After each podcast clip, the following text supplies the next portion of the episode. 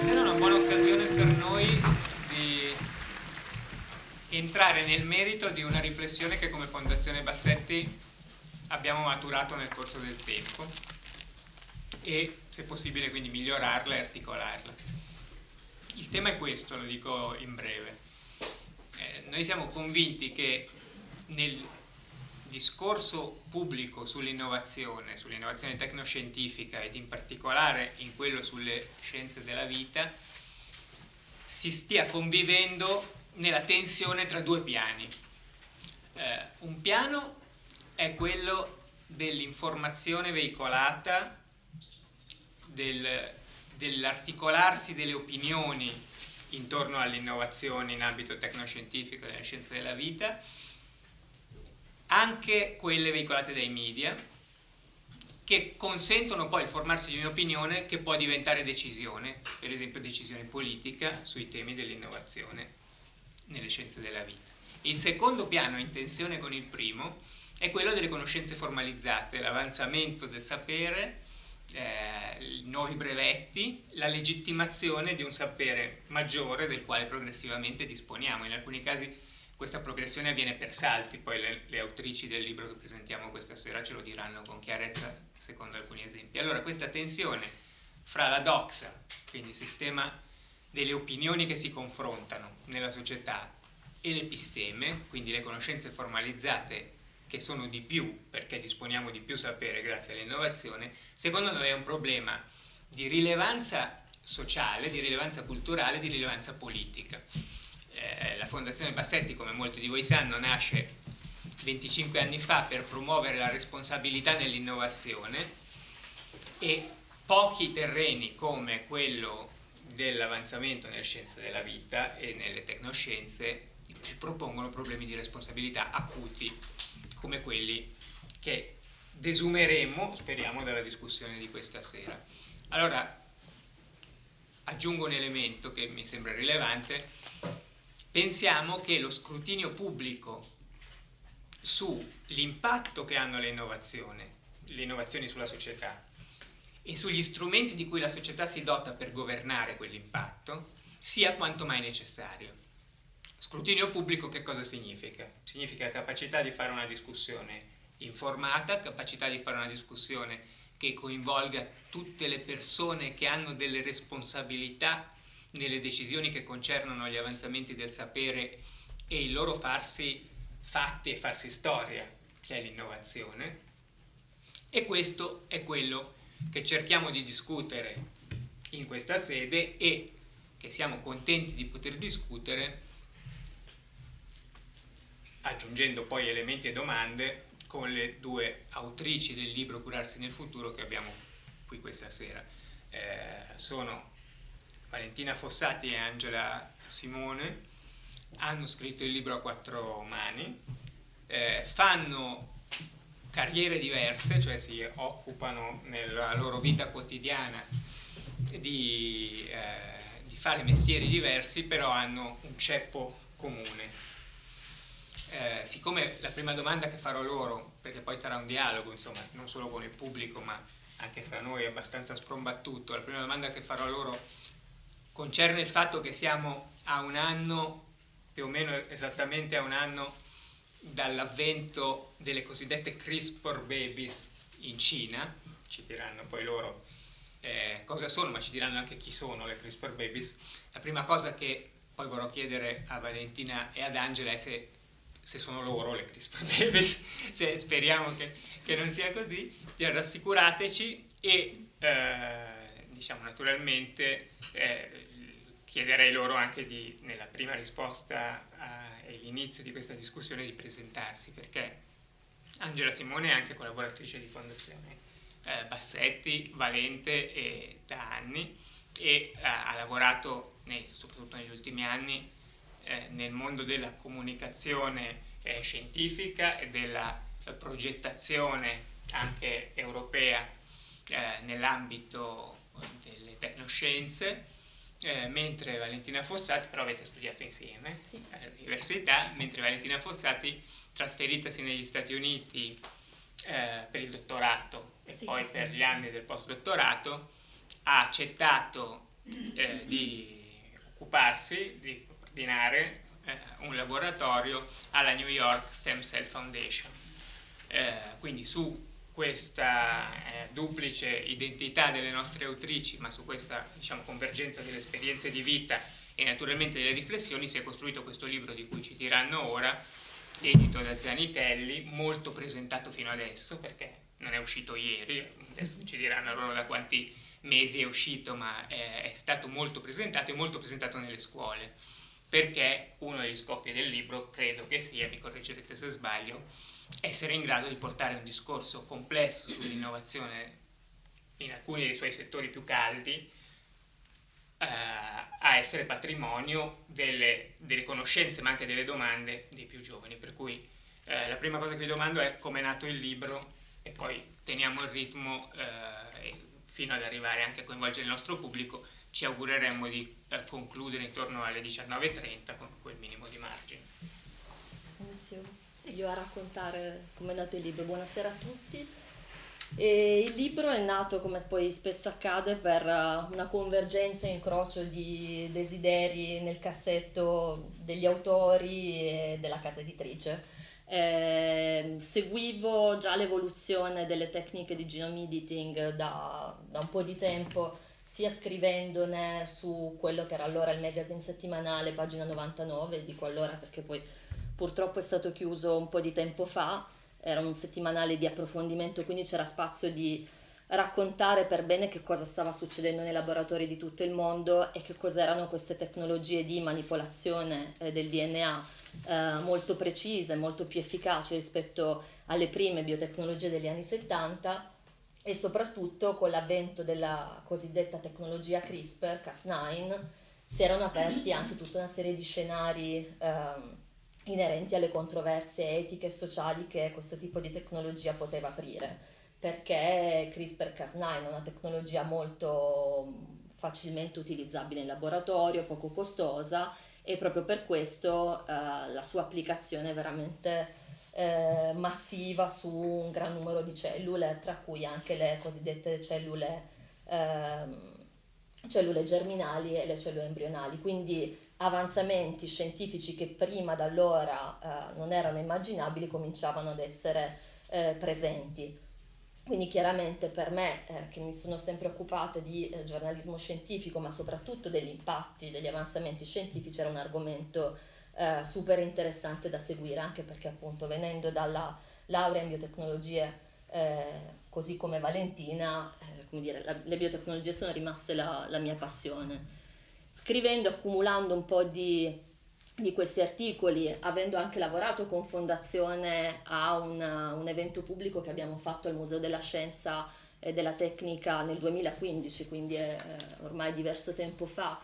proprio per discutere col pubblico del museo gli impatti eh, di queste tecnologie, aveva appunto accumulato tanto materiale e ehm, mi sarebbe piaciuto appunto raccontare in maniera un po' più estesa e lineare il racconto di, del genome editing. Eh, e in questo è poi arrivata appunto la convergenza dell'editore perché poi parlando con Elena Bacchilega che è qui responsabile della, della linea scienze di Zanichelli ma anche poi eh, supervisor della collana chiavi di lettura di, di Zanichelli che è una collana di varia quindi non di testi di scolastica come principalmente eh, Zanichelli fa quindi dei libri di approfondimento su tematiche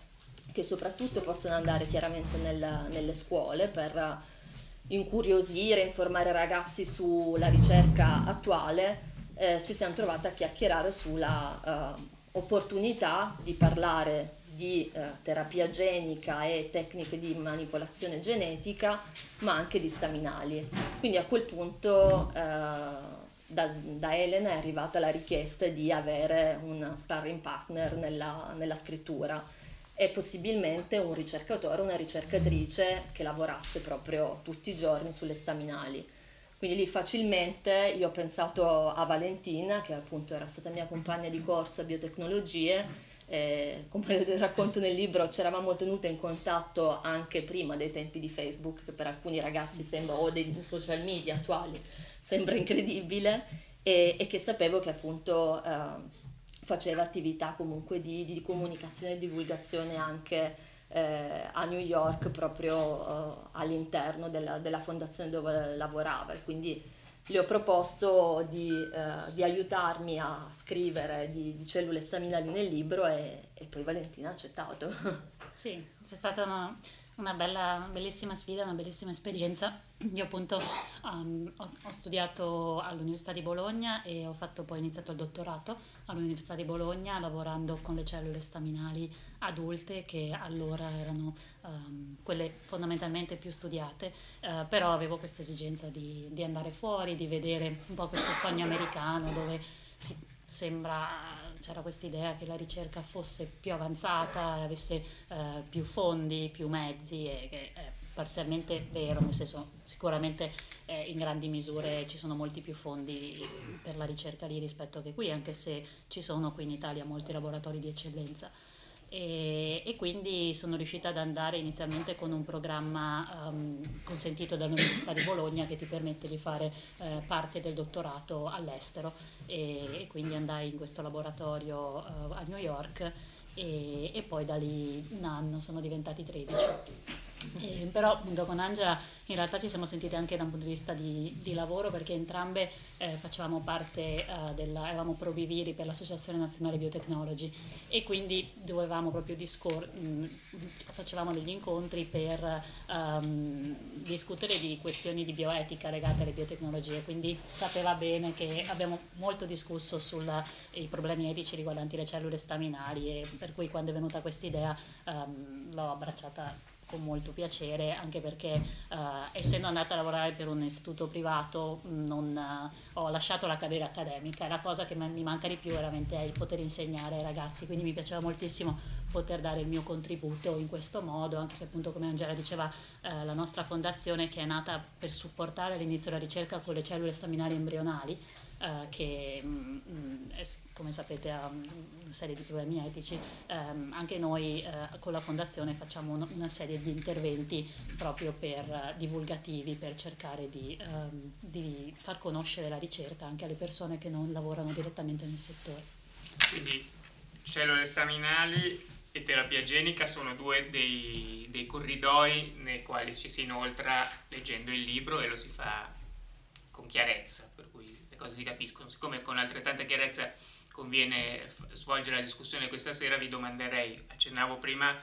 a uno dei temi controversi che sono diciamo, sul, sul piano della discussione internazionale. Eh, abbiamo dato per scontato che tutti conoscano CRISPR, forse qualcuno lo conosce, quindi vi chiederei un cenno su questo e vi domanderei perché queste bambine cinesi eh, sono sotto i nostri riflettori stasera e in generale sono sotto i riflettori della discussione informata nel mondo. Mm, in questo libro non, non, parliamo espressamente di CRISPR Babies per motivi di tempi, perché appunto è un libro di, che è uscito nell'ottobre 2017 e nonostante ciò da due anni continua ad andare in giro e infatti eh, domani siamo a Modena agli incontri per il mese della scienza organizzati dalle biblioteche del comune di Modena, il motivo per cui poi anche Valentina è qui uh,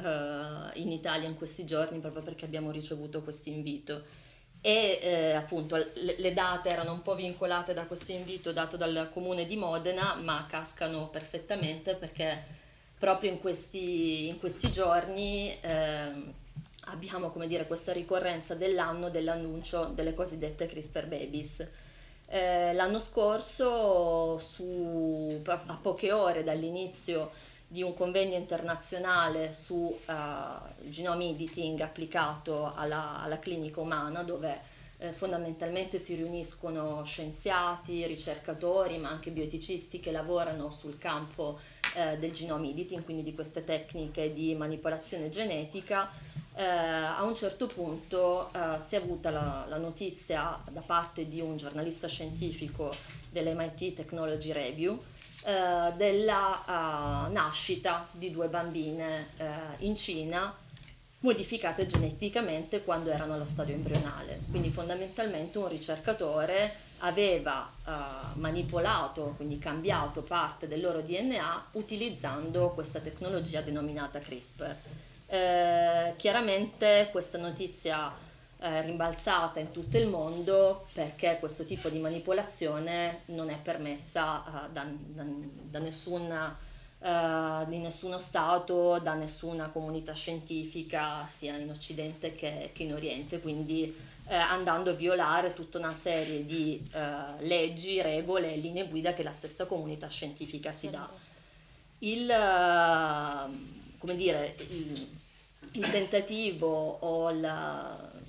l'ipotesi che questo eh, potesse accadere come dicevo, eh, era già un po' nell'aria da quando eh, CRISPR si è svelata come tecnologia super efficace, super, super, potente, ma nessuno pensava che nel giro di pochissimo tempo, perché CRISPR, eh, così come macchinario molecolare per modificare eh, il DNA degli esseri viventi, eh, è stato come dire, ingegnerizzato e il, il, primo studio risale alla fine del 2012, quindi parliamo veramente di pochissimo tempo e nell'ottica della, della ricerca è veramente uno schiocco di dita. Eh, nessuno pensava che in così poco tempo qualcuno avesse eh, potuto valicare questi limiti etici eh, e sociali. E in realtà appunto un anno fa c'è stato questo annuncio da parte di Jiang Kuye, un ricercatore cinese, che eh, non solo era, era, stato fatto, era stato compiuto questo esperimento, ma già eh, la gravidanza era stata portata a compimento ed erano nate due bambine gemelle, chiamate convenzionalmente Lula e Nana, non, eh, non sono chiaramente i loro nomi, eh, portando con loro questa modifica al loro DNA. La modifica fatta al loro DNA allo stato embrionale comporta che questa modifica non solo viene eh, come dire, conservata da loro durante la loro vita, come succede per le modifiche del DNA, ma travalica le generazioni. Quindi questa modifica si riverbererà, eh, riverbererà anche attraverso l'eventuale progenie, le eventuali figlie, eh, figli di, di Lulu e Nane, nipoti, eccetera, eccetera quindi eh, un cambiamento eh, epocale. Notizia appunto trapelata e poi confermata dallo stesso ricercatore che ha confermato la, la, la gravidanza avvenuta e la nascita delle due bambine in un video su YouTube e eh, ad oggi a distanza di un anno non abbiamo nessuno studio pubblicato, quindi quello che è la, eh, la comunicazione che avviene all'interno della comunità scientifica sull'identità uh, uh, di, di, queste bambine, sul loro stato di salute, eccetera.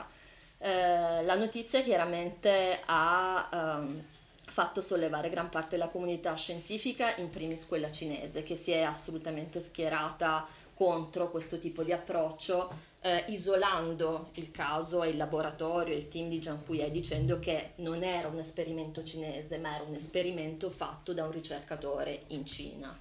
volendo sottolineare che quello non è il tipo di approccio eh, che normalmente la comunità scientifica cinese che cerca di affrancarsi eh, ormai da, da, tempo e di eh, lavorare con gli standard occidentali in una comunità eh, scientifica internazionale ormai sempre più globalizzata e che quindi vive di regole assolutamente comuni e, eh, e ovviamente anche le autorità cinesi hanno subito licenziato il ricercatore e mh, mm,